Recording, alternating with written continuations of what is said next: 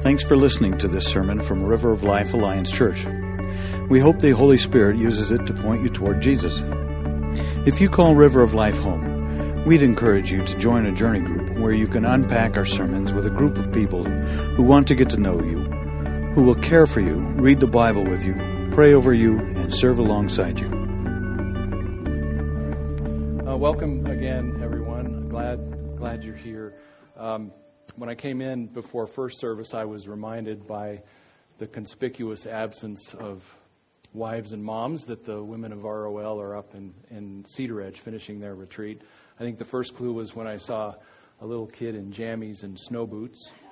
And he, he said he said he had a pot pie for breakfast. So, but but way to go, dads, you know, stepping in so moms uh, can get a little bit of uh, relaxation and rest uh, up in Cedar Ridge. You know, dads, we we know how to love them and feed them, and the rest will just work itself out. I think, but but I, I think continue to be praying. I know that they're coming to the end of their time uh, up there, but uh, but we can still be praying certainly for their safe return home, but but also that they're um, that they are rejuvenated, uh, that they've deepened some relationships amongst themselves and certainly deepened their relationship with our Savior. Um, and before I get into our message today, I want to I want to put in another quick word for the men's retreat uh, that's coming up October 21st. Uh, as you saw, the study is called Onward. Uh, it's a look at our place as Christians and as Christ's uh, church in today's culture. Couldn't be more timely, I don't think. Um, we're in the midst of an election that, to my mind, defies reason. Um, God, God help us. I, I, I know that I am praying Romans 8:28 that no matter what happens with a vote a month from now, that God works it all together uh, for His good. Uh, again, the, the study is called Onward, and it, it really challenges us. Um, we need to be a church that speaks to social and political issues with a bigger vision in mind, and that vision is the gospel of Jesus Christ. As, as Christianity seems more and more strange uh, to our culture, we have the opportunity to reclaim the uniqueness of the gospel, and that is what gives it its strength. We seek the kingdom of God before everything else. We connect that kingdom agenda to the culture around us both by speaking it to the world uh, and by showing it in our churches and in our homes. So, guys, if you haven't already signed up, this proves to be a, a great weekend. I hope you'll, you'll sign up today and join us there in a couple of weeks. So, our series uh, is Heroes of Faith. Um, it's based on the verses of Hebrews 11, and we'll be starting there this morning. But before we go to the word, I'd just like to pray again, if you, if you would. Almighty God, thank you for your church and for your scripture. I, I pray today, Lord, for the presence of your Spirit as we seek a better understanding of your love and your will for us as your children. I pray that your purpose is served, and I pray that you are blessed by our words and our worship. Thank you, Father, for your love for us and for your Son, Jesus. I pray that uh, you would help us today to be drawn into a deeper relationship with him. In his name, amen. Okay, Hebrews 11, uh, verses 1 through 3 is where we'll start. Now, faith is confidence in what we hope for and assurance about what we do not see. This is what the ancients were commended for. By faith, we understand that the universe was formed at God's command, so that what is seen was not made out of what was visible. So, from here through the next 30 verses or so of Hebrews chapter 11, we are introduced to these heroes of faith, the ancients who were commended for and who are recognized by their acts of faith. And as we're introduced to each one, uh, through the words by faith, we are reminded why they are made heroes. By faith, Enoch did not experience death. By faith, Noah built an ark, saved his family, and became an heir to righteousness. By faith, Abraham made his home in a tent in the promised land. And by faith, Sarah was enabled to have children. By faith, Moses' parents hid him, put him in a basket, and sent him down the river. And by faith, Moses traded the treasures of Egypt for slavery and rescued God's people. Rahab, by faith, welcomed the spies and was not killed uh, for her treason. And I just want to say here if you missed last week, go to the website and pull up uh, David Edwards' sermon on Rahab. It's very good. You'll be blessed by it. So now again, we pick up reading in verse 32 of Hebrews 11. And what more shall I say? I do not have time to tell about Gideon, Barak, Samson, and Jephthah, about David and Samuel and the prophets, who through faith conquered kingdoms, administered justice, and gained what was promised, who shut the mouths of lions, quenched the fury of the flames, and escaped the edge of the sword, whose weakness was turned to strength, and who became powerful in battle and routed foreign armies. So, as I read through chapter 11 and considered my part for this series, I looked through this list of heroes and I'm immediately drawn to Samson. So, for those of you that don't know my son Rylan, I'm thinking Samson should be easy. He lives in my house.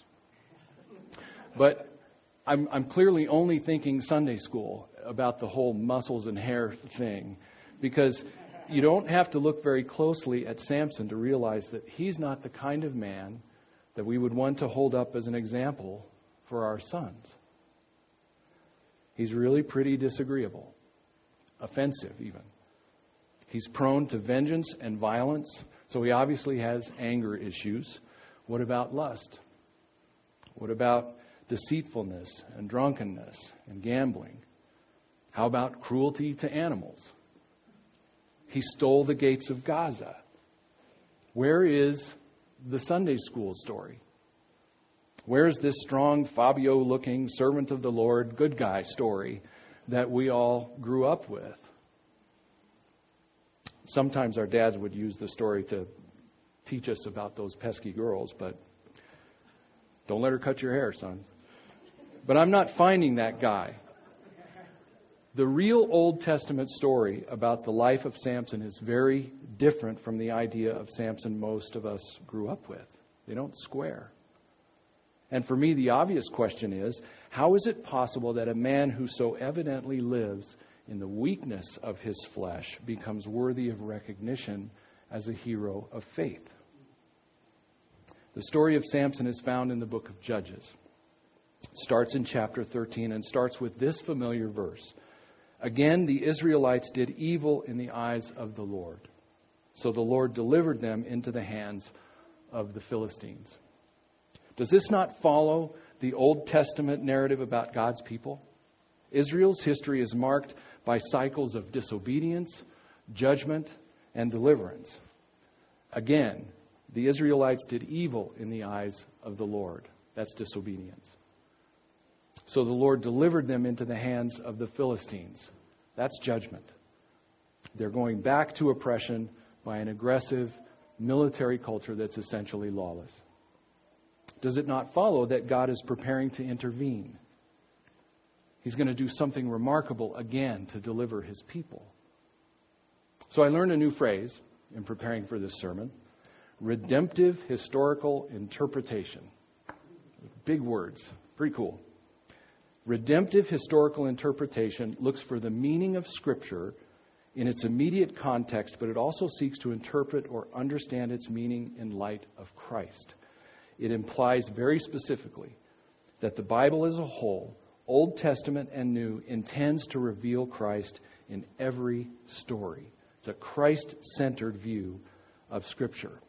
Every story parallels Jesus and directs us toward or otherwise reminds us of the love of God made manifest in his son Jesus. So these parallels in the story of Samson are actually pretty remarkable. His birth is foretold by an angel, as you read in Judges 13:2.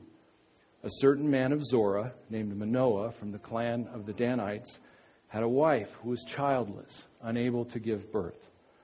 The angel of the Lord appeared to her and said, You are barren and childless but you are going to become pregnant and give birth to a son. The angel prophesies to her in verse 5 He will take the lead in delivering Israel from the hands of the Philistines. And as she was told, the wife of Manoah gave birth to a boy. And in verse 24, it says, He grew, and the Lord blessed him. And the Spirit of the Lord began to stir him. So he has been called into the world by heaven and set apart by God to be used to deliver Israel. And later he would be rejected by his own people, and he would be betrayed by someone close to him, his life traded for silver. It sounds very familiar to the Christ story, and maybe it makes for a good sermon, but honestly, it makes me uncomfortable. Maybe you, maybe you too. Because I can't get anywhere near a comparison of Samson's life to that of Christ because I can't get past his detestable behavior. In between these parallels, Samson pursues a Philistine wife in defiance of Jewish law.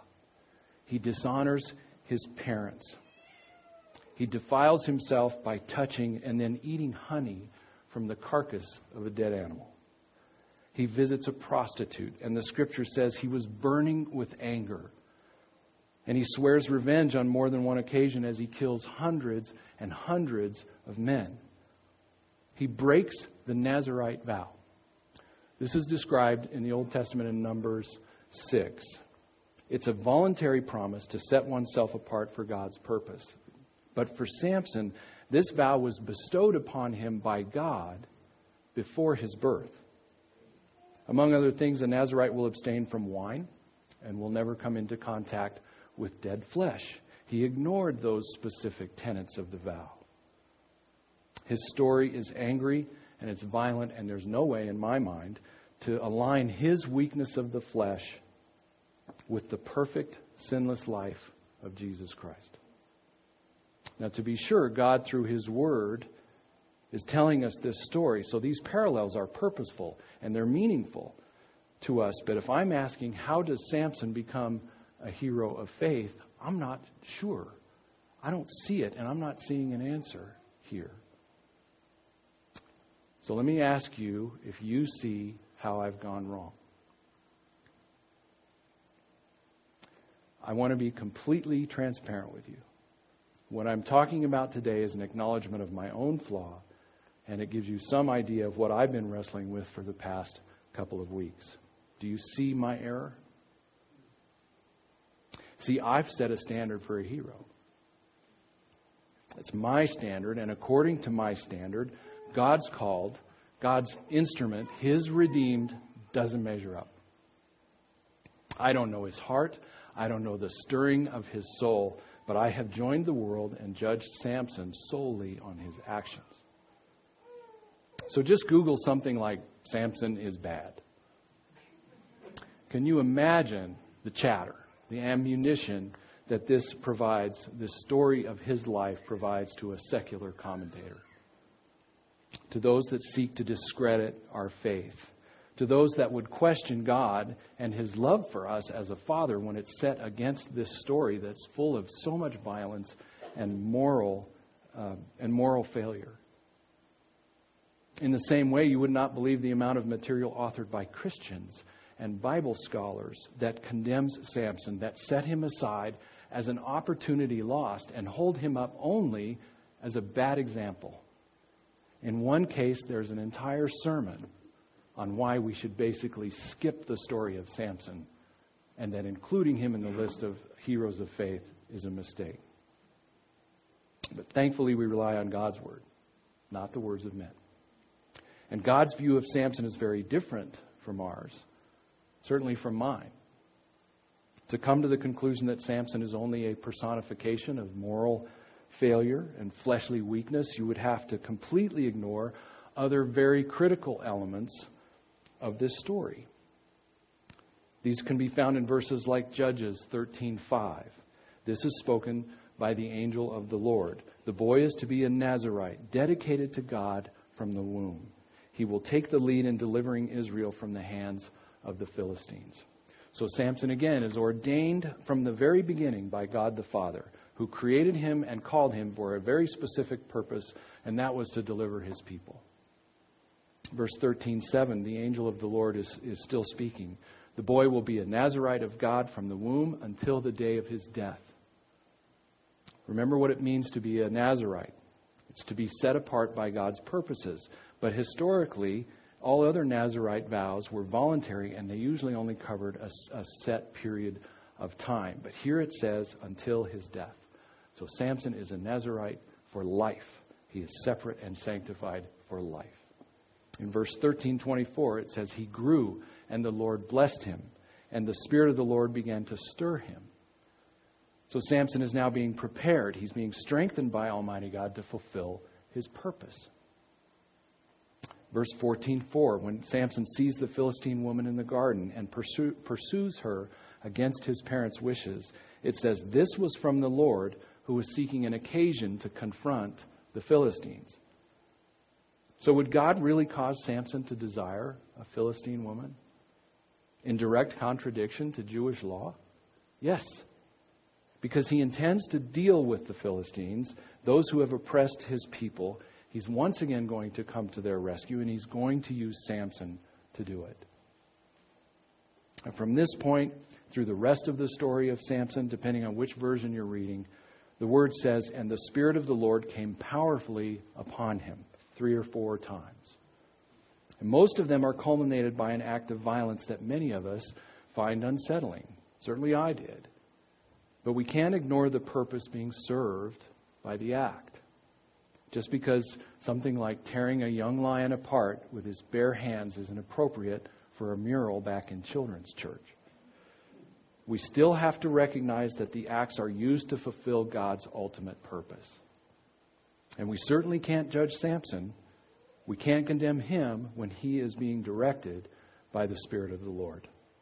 You see, we hold firmly to the Bible as truth. We believe it, and we hold it up as the inspired Word of God. If the same Bible that says Samson good also says Jesus good, we can't selectively choose to believe only one of the two statements. We can't say no, Samson bad, and still believe firmly in the rest of the story. I can't stress this enough. If Samson is elevated as a hero of faith in Hebrews 11:32, then by God Samson is a hero of faith.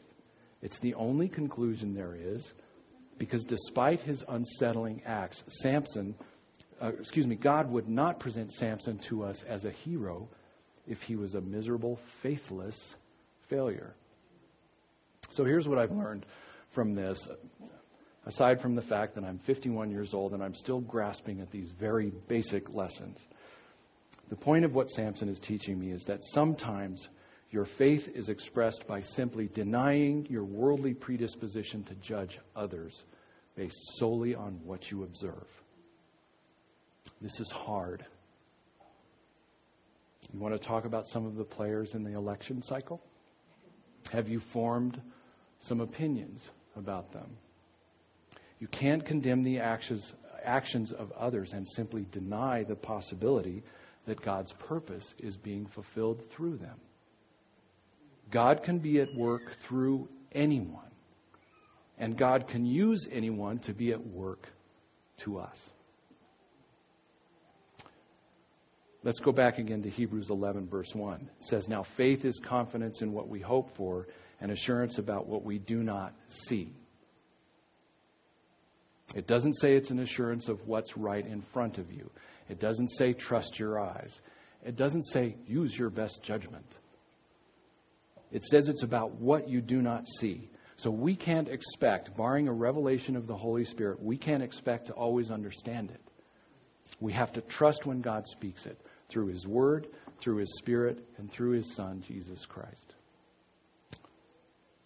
So I know I haven't answered the question about Samson. Why is he a hero of faith? So if you look at Hebrews 11, verse 34, kind of in the middle, following the mention of Samson as one of, the, one of faith's heroes, it says, whose weakness was turned to strength. So while under the vow, a Nazarite was not allowed to cut his hair uh, to symbolize the covering of the head as an act of submission. For men at this time, historically, long hair was at, at a minimum, it was burdensome. But for the most part, it was shameful because it because it, it did symbolize submission to men. But the Nazarites' unshaven hair was symbolic of their complete and total submission to God. This was the one tenet of the vow that we know Samson kept. It's interesting then that the most strikingly visible symbol of his submission to God and the source of his strength was also a symbol of weakness among men. And that's a good word picture, word picture, but I don't think that really is the context of verse 1134. I think in that context, what it's talking about is Samson and his weakness of the flesh. The book of Judges doesn't try to hide it. His was a real Galatians 5:19 kind of weakness. Sexual immorality, impurity, debauchery. That's a great word. There are so many connotations to that word, and none of them are positive. Fits of rage, jealousy, selfish ambition. But again, the point of Scripture and of this story in particular is to glorify God, not to condemn or idolize Samson. We're not supposed to be in awe of him because of his great physical strength, even though that's what most of us remember from the Sunday school story. And we're not supposed to cast him off because of his great moral failures even though that might be what many of us struggle with. The story is about God. God as the deliverer of men, and God as the source of Samson's strength brought forth from the weakness of his flesh. It was given when the Spirit of the Lord came powerfully upon him, and it was given for God's specific purpose of rescuing God's people. I'm certain that Samson knew this. I'm sure of it. Apart from God, I think Samson knew he was like any other man, even though it may not have appeared outwardly so. In chapter 15 of Judges, verse 18, after he kills a thousand Philistines with the jawbone of a donkey, that makes for a long day. He calls out to the Lord and says, you, you have given your servant this great victory. He knows what he has just accomplished was not possible through his own strength, through the strength of any human. He acknowledges the victory has been delivered by the sovereign Lord, and he recognizes his role as the Lord's servant. At the end of his life, after he's been captured and ridiculed and made blind, although again his motives may be suspect, Samson cries out in verse 28 Sovereign Lord, remember me. Please, God, strengthen me just once more. And out of his weakness, God brings strength. Samson knows what he intends to do is not possible by human strength, certainly not possible in his present condition. He acknowledges again the Lord is sovereign, and again he recognizes his role as the Lord's servant. I'm frankly a little blown away that over and over Samson falls into sin, violence, vengeance, disobedience, lustful passion, deceitfulness. Over and over, he falls into sin, and yet when he calls, God answers. From that point of weakness brought about by sin, God brings strength. And when we recognize this in the story, we see God's wondrous grace grace that is greater than all of Samson's sin, grace that is the only hope to redeem this man who is so fatally flawed. If we lose sight of that, we miss the whole point of the gospel. It's not about our strength, it's not about our weakness, it's not about our flaws or our failings. Those things really don't matter. By the world standard, you and I are not qualified to be heroes of faith. But the gospel is about God redeeming his people by grace through faith in Jesus Christ. And by grace, when we fall into sin, over and over and call out to Him, God answers. Amen. Pastor Matt said to me this week that through Jesus, our faith and our hope doesn't have to be diminished by our outward behavior or sense of moral goodness. Our faith and our hope doesn't depend on how well we resist our flesh and live out godliness. You remember, for those of you that have been here for a while, it's been about a year uh, when Pastor Matt led us through the series called Identity. That was when uh, he gave us the term flesh trip. Do you remember that? A flesh trip is best described through Scripture in Romans 7 uh, when Paul is agonizing over his sinfulness. He writes in seven, uh, chapter 7, verse 15, and I'll paraphrase through these For I do not understand my own actions. For I do not do what I want, but I do the very thing I hate. For I know that nothing good dwells in me. For I have the desire to do what is right, but not the ability to carry it out. When I want to do right, evil lies close at hand. I see in my members a law waging war against the law of my mind and making me captive to the law of sin. Wretched man that I am. Who will deliver me from this body of death? Paul's on a flesh trip. Wretched man that I am. I think you and I can relate to this. Maybe for those of you, you can relate to it because you live on the Redlands and you're dealing with the law of the pilot car. I had 20 minutes to get home for just I just needed to run home really quickly from work the other day. I had 20 minutes to get there. I thought I can do it. I get stopped by the pilot car and I sat there for 40 minutes. And I'm sitting there the whole time thinking that every minute that I sit there is another minute that I'm going to be late to work. And as I'm sitting there, my inconvenience turns to impatience, and then my impatience turns to frustration, and then my frustration turns to anger, and then I get this vivid imagery about what happens when the psycho guy gets control of the asphalt roller. That's a flesh trip. When that impatience, that anger, flows up from a place that's so deep inside you, that's a flesh trip. Is that the worst flesh trip I've ever been on? I wish it was. I'm afraid I know what it's like to feel utterly ashamed by sin. And I know what it's like to feel disqualified. Matt, if you and the worship team would come back up. So, Samson is a man on a flesh trip, but Samson is also a hero of faith.